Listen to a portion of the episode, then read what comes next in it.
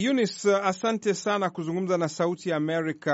Hapa kwanza tuzungumzie mradi ambao mnaendesha katika kuwapatia uongozi wasichana hasa wa shule ya sekondari.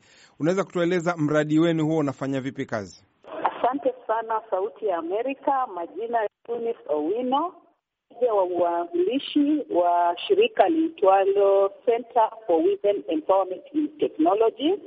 Ilianzisha shirika hili na mwanadada mmoja anaitwa Dr. Judy, na kwenda moja kwa moja kuelezea kipindi chetu.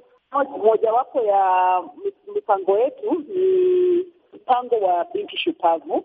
Shupavu ni mpango ambao tulianza mwaka huu diwa na shirika kubwa ambalo linajiita Daring Girls kutoka Marekani ilianza Tanzania na sisi ndio tukawa wa pili nchini Kenya. Mpango wa binti shupavu ni kupeleka na kuleta sauti za wasichana, kuwapatia ili ya kujiamini ili waweze kubaki shule mpaka watakapomaliza, na pia kuwapatia o ya kuweza kufanya kazi itakavyo, hasa mambo ya shule na mambo ya nyumbani. Huu mpango mara nyingi pia wasichana ambao wameathirika kwa mambo mengi. Kwa mfano, sisi kama shirika la Swetek tumekuwa tukifanya kazi na watoto wasichana wanaotoka mashambani. Kwa hivyo huu mpango wa binti shupavu unafanyika katika kaunti uh, ya Murang'a, shule mbili. Katika hali hii saidia hawa wasichana, kwa sababu tuligundua wako na shida nyingi. Kwa mfano, wasichana wengi tuligundua na vijana wengi katika kaunti ya Murang'a, uh, wazazi wanajihusisha sana na hali ya ulevi, wazazi pia patikani kwa urahisi. Kuna wasichana wengi ambao tumegundua uh, karibu asilimia sitini ambao wanaishi na walezi, kama mtu anaishi na nyanya yake, babu yake, shangazi na sio mzazi aliyemzaa.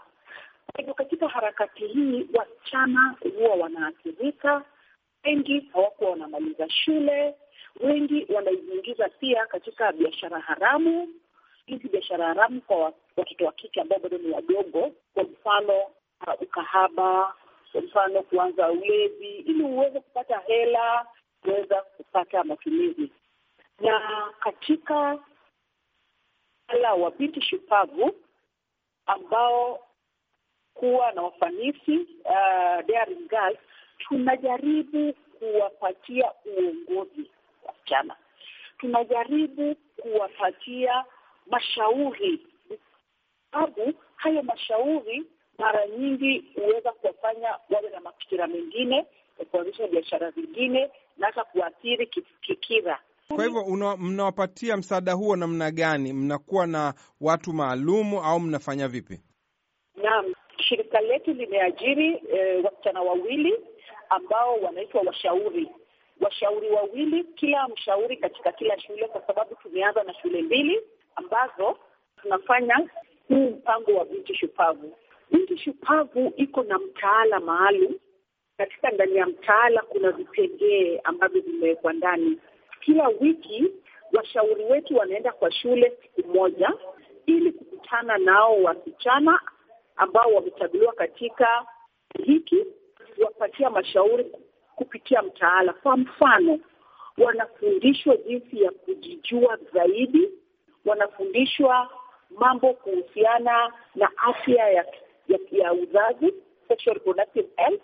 Wanafundishwa jinsi ya kuweza kufanya stadi, masomo ambayo yako na malengo ambayo yatampeleka mbali. Hali hii tumekuwa nao sasa ni miezi sita, naona tofauti, ukiangazia jinsi wanavyokuja shule na jinsi wanavyoendeleza kimasomo.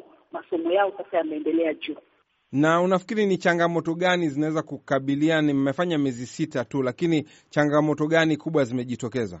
Changamoto ya kwanza ambayo tuliipata ni kuwa mara ya kwanza kulikuwa na uoga shule, wazazi waletwa pamoja, hawakuwa wanaelewa huu ni mtaala wa aina gani.